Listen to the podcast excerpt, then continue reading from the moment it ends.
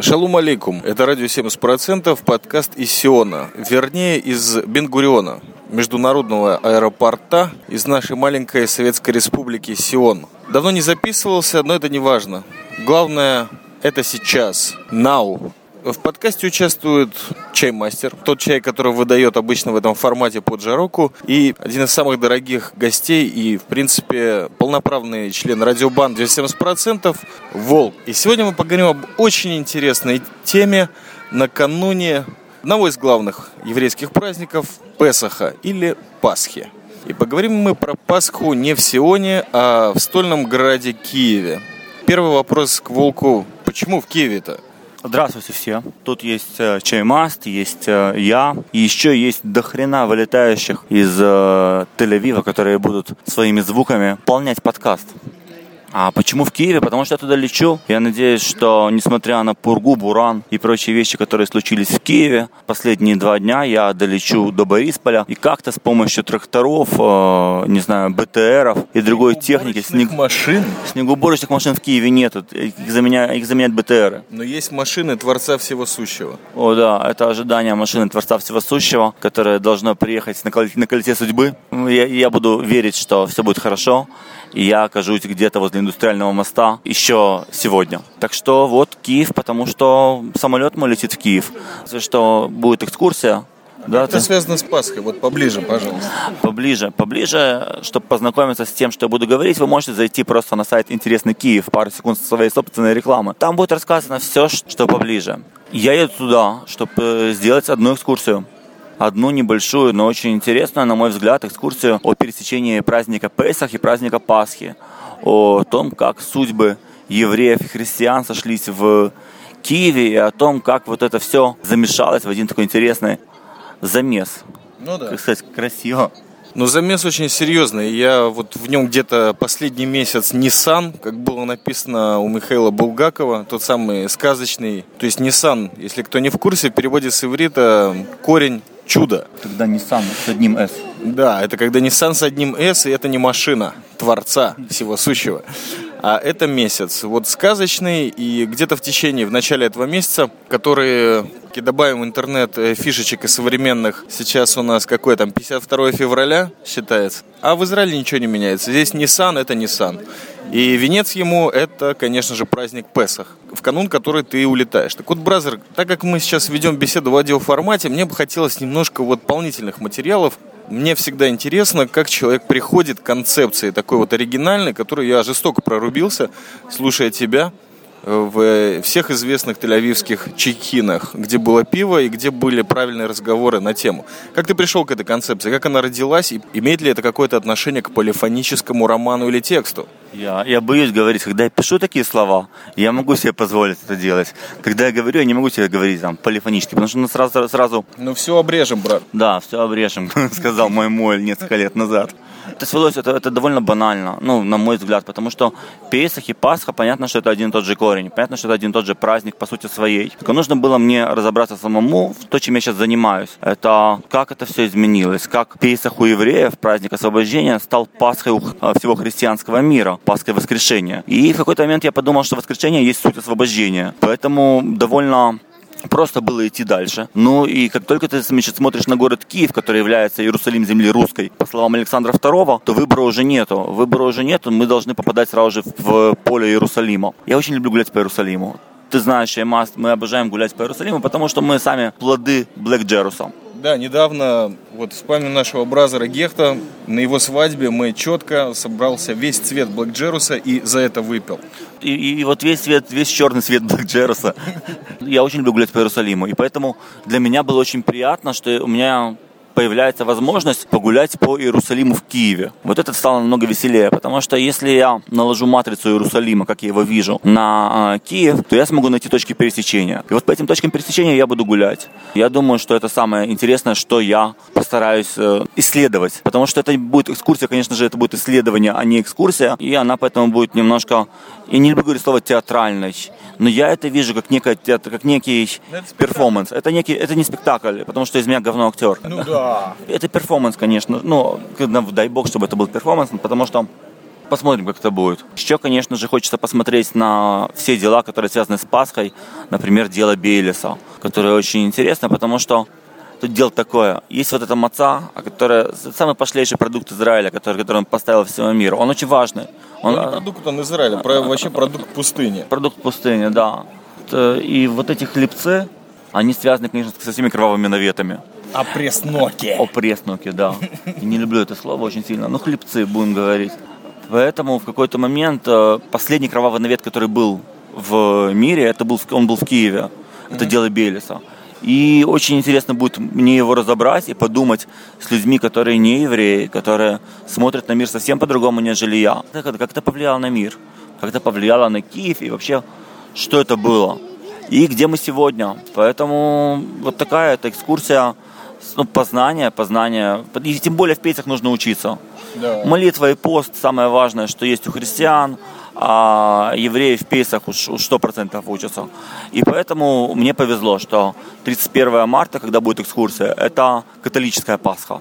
Она будет находиться во времени самих праздничных дней еврейского Пейсаха. Подход к Тростниковому морю или да. В народности неправильный перевод Красному морю. Красному морю, но если мы сейчас в это влезем, мы это будем еще одно. Нет, я не буду влезать в это, бразер. Я хочу реально немножко пошерстить своими аудиопальцами в твоей душе или совести. Вот ты подготовил потрясающий концепт. Совести, тотальное отсутствие совести, потому что... Ну да, совести нет, только нервы, в курсе. У меня главная тема какая? В том, что ты родил вот такой замечательный концепт. Или он у тебя родился в голове? Я понимаю, конечно, что Пасха обязательно с какой-то стороны должна быть жертва. Но с иудаизмом понятно, что тут просто косяк помазали, чтобы тебя не прибили. И вот так родилась мезуза. Ну, чтобы вот... Прошел ангел смерти и не тронул. А в христианстве все попроще. Там пасхальная жертва Иисус. И вот каким образом ты со своим еврейским сознанием правильного мальчика сюда подсовываешь Бейлиса? То есть ты еще и нашу Пасху хочешь вот как жертвенных товарищей подкинуть? Я хочу рассмотреть самого Бейлиса как тоже агнеца. У меня... еврей, какой он агнец? Ну что, у тебя может быть понятие жертва. У тебя может быть в разном понятии. Если у тебя вместо Исхака Господь отдал барашка, да, это тоже вид другой жертвы. То есть поэтому еврей совершенно спокойно может быть жертвой. У меня с этим большой проблемы нету. Интересно то, что я сейчас копаю, то, в чем я сейчас копаюсь, это всякие разные книги, с которыми можно поспорить. Это влияние библейской литературы на летописи, на русские летописи. Вот эти книги 19 века, в которых ты просто видишь, как люди в 19 веке рассматривают вот это влияние, как они видят, пример из самого такого простого понимания, что у Владимира появляется 12 детей. Хотя непонятно, их было 11 или 13. Но 12 хорошее число. Да. Если 12 детей у Владимира, тогда мы получаем очень-очень много разных нитей, логических. Ну, Владимир ясно солнышко, а детей 12. Или Владимир крестил Русь, и тогда у него 12 детей, 12 апостолов, которые могут править, или 12 колен Израилевых. То есть еще и Владимира подписал, но хотя бы не в рамках жертвы? Он в рамках, конечно же, связи его с Иерусалимом, потому что, когда Владимир строит Киев, у меня есть подозрение, в которое я попытаюсь за эту неделю продумаю, как его объяснить, потому что, действительно, тяжело объяснять такие вещи даже во время экскурсии, потому что у людей может в какой-то момент просто мозг отключиться, и у меня может отключиться просто словарный запас, чтобы объяснить то, что я вижу. Но я надеюсь, что все будет, и мы поймем, как, и Золотые ворота, и София, церковь, которую построил то ли Владимир, то ли Ярослав. Есть очень много, вот тут очень тонкая штука. Вот я пытаюсь сейчас говорить, а потом я должен все время сам себя должен все время останавливать, потому что я понимаю, что я пытаюсь рассказать какие-то куски экскурсии, которых у меня еще нету, потому что я не был на месте. Но я не об этом. Эта экскурсия, она рождена не только в моей голове, она рождена в самом Киеве. Киев достоин быть одним из величайших городов, хотя, конечно же, его забыли, Его отодвинули на второй план. Относительно чего? Относительно Рима. Я хочу сравнить Киев и Рим. У меня сумасшедшие идеи есть в религиозном понимании, потому что я действительно знаю, что Киев был выше Рима по сути своей, потому что, как его увидели христиане и строители этого города. Представь себе, что есть два брата, Андрей и Петр. Mm-hmm. Андрей старший, Петр младший. Петр идет и строит Рим, делает Рим самым Римом. А Андрей по преданию идет на Украину и в Россию, и он предрекает город Киев. Если Андрей предрекает город Киев, а Андрей старший брат, то и Киев по старшинству, по сути своей, выше, чем сам Рим. И если бы не уничтожение Киева в 13 веке, то, скорее всего, история могла бы пойти по-другому, и Киев мог быть выше Рима. Так я хочу увидеть Киев. Вот. А где распят-то был Андрей? Тоже под Киевом? Не-не-не, Андрей не был распят под Киевом, он потом ушел в Русь, и дальше уже... Я даже не могу сказать, где он был распят. Как был распят, это не суть важно, бразер. Меня вот интересует чисто коммерческий вопрос. То есть, да, конечно, Пасха – это праздник, это отдых, это осознавание. И вот то, что меня очень подкупает в том, что ты собираешься сделать, это именно исследование. Но я тебе уже сказал, как я вижу вот всю твою концепцию, всю твою идею притворения, что это не спектакль, но это авторская программа или авторская передача. Ну, безусловно, необыкновенная волковская подача всего этого. Это прежде всего. Теперь вот чисто коммерчески, возвращаясь к своим баранам, скажи мне, пожалуйста, когда это будет происходить, где это будет происходить, сколько будет это стоить, и кто у тебя фокус-группа, то есть кто будет в этом участвовать и кто может поучаствовать? Тут все очень просто. Сайт для киевлян, сайт «Интересный Киев». Я с ними в партнерах, в данном случае, ну вот в этом проекте. У них, они меня выставили в час дня, 31 марта. Я попросил, чтобы все католики могли вернуться с церквей, да, с мессы, и тоже быть на этой экскурсии. По-моему, она стоит, я не помню, или 70, или 75 гривен. Я даже не лез, но где-то в районе 75 гривен. Интересно, что эта экскурсия будет одноразовая, потому что, кроме как в этот день, ее сделать невозможно никогда. А почему ее не поставить на поток, не понял? Не, это не потоковый материал. Если это не поточный материал, нету возможности ставить такие вещи на поток, потому что это принадлежит Пасхе. Это экскурсия, которая принадлежит чему-то. Она принадлежит Пасхе. Я придумаю другие экскурсии, хорошие, разные, которые будут в Киеве, но не пасхальные. Эта экскурсия пасхальная. Вот ты придумала, как тебя найти, бразер?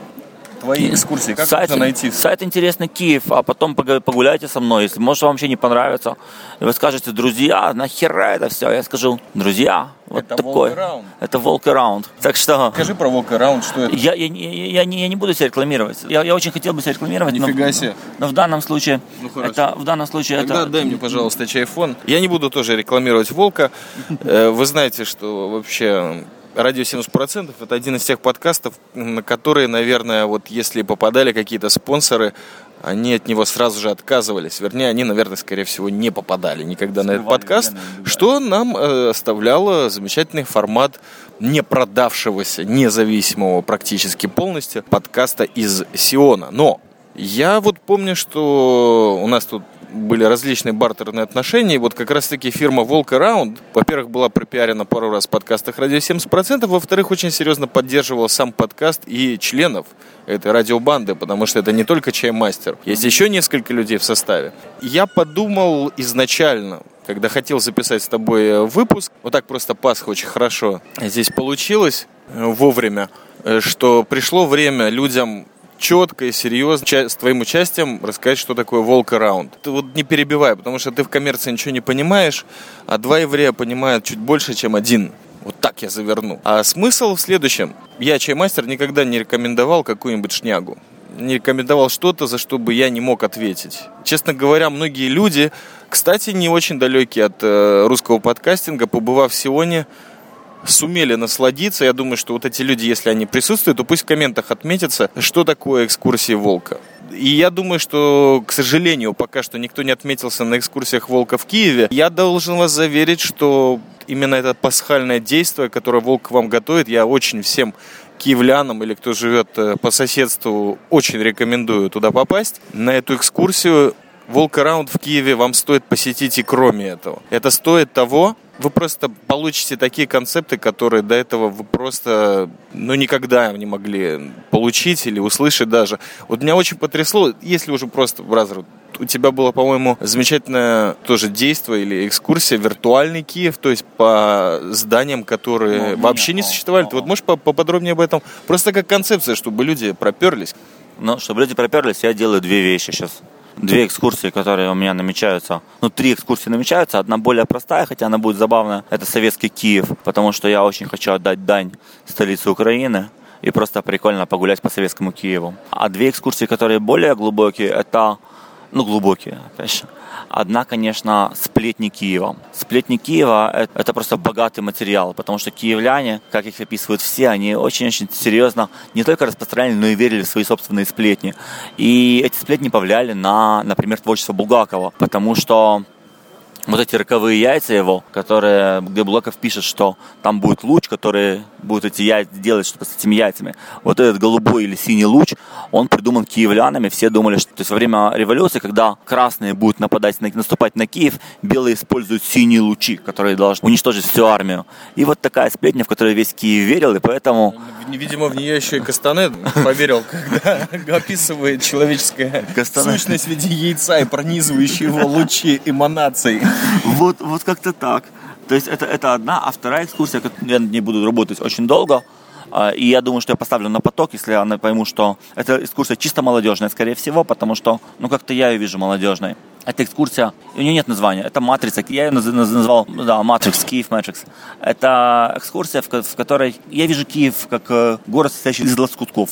Где-то его строили, где-то его не достроили, где-то был большой план, и этот план на 5% был создан. Где-то дом разрушили, а дом, который был рядом с ним и полностью с ним гармонировал, остался. И поэтому Киев — это такие куски, даже я не могу сказать, это куски реальности, это важно. То есть тут я сразу же впадаю в философию, но это неправильно, я не должен впадать в философию. Все очень серьезно, потому что я занялся тем, что я рассматриваю карты и проекты Киева разных времен и сравниваю их, и современные, и старые, 19 век, 20 век, и сравниваю, как люди хотели увидеть Киев, какие возможности были построить, что не построено, что не достроено и что построено на... небольшую часть. Вот такой город Киев. И я думаю, что это очень интересно понять, кто создавал свой город, как его создавали и что из этого вышло. Прекрасно. Еще один момент из VolkAround, который хотелось бы подчеркнуть, чтобы у людей не создавалось сложное впечатление о том, что то, что ты делаешь на Украине, это только Киев. Я наслышан о том, что ты и за пределами этого прекрасного города, который вот в этом 5773 году удалось посетить, кстати, тоже в пургу, не в сильную, правда. Я смог прилететь и почти доехать до Киева. Наслышан о том, что Одесса, Крым, еврейские местечки и другие прекрасные места тоже являются предметами исследования фирмы VolkAround и конкретно тебя. И вот по этим местам, есть ли у тебя что-либо, какой-то материал, или туда водишь людей, или как это все происходит? Я Крым я еще не вожу, Крым я просто исследую, получаю удовольствие, и я его знаю. Ты водишь, база, это знаю. Подкаст на будущее. Я не хочу работать в будущем, мне нравится работать с настоящим. Да, the power of now. Потому что, я гуляю, конечно, понятно, что еврейская Украина для меня полностью открыта. И, конечно же, разные экскурсии. И понятно, во Львове. Но во Львове есть свои экскурсоводы, которых я даже не просто очень люблю. И с ними не соревнуюсь, ибо они очень-очень забавные по-своему. Но Одесса, понятно. Одесса – это мой город, который спасибо, я знаю. Я специально не говорил долго. А что в Одессе? А в Одессе все. А в Одессе, я думаю, что любой взгляд на Одессу с разных сторон мне подвластен. Это один из городов, в которых я гуляю полностью.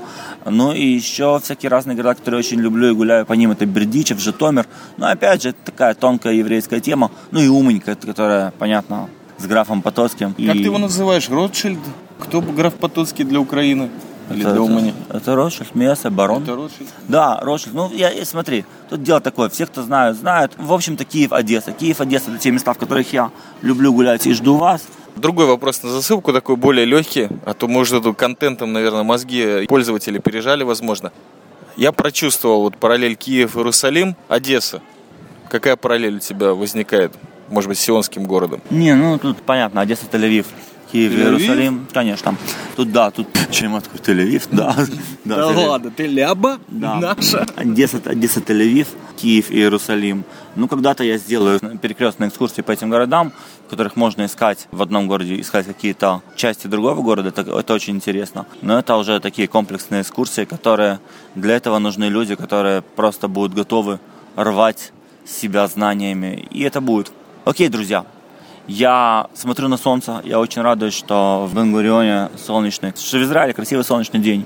И Wi-Fi и прочие другие радости. Я лечу в Киев, где красивый зимний день, где люди забыли, что такое весна, и надеюсь привезти туда на 31 марта кусочек весны, кусочек теплого Сиона, кусочек радио 70% с движением в стиле джарок.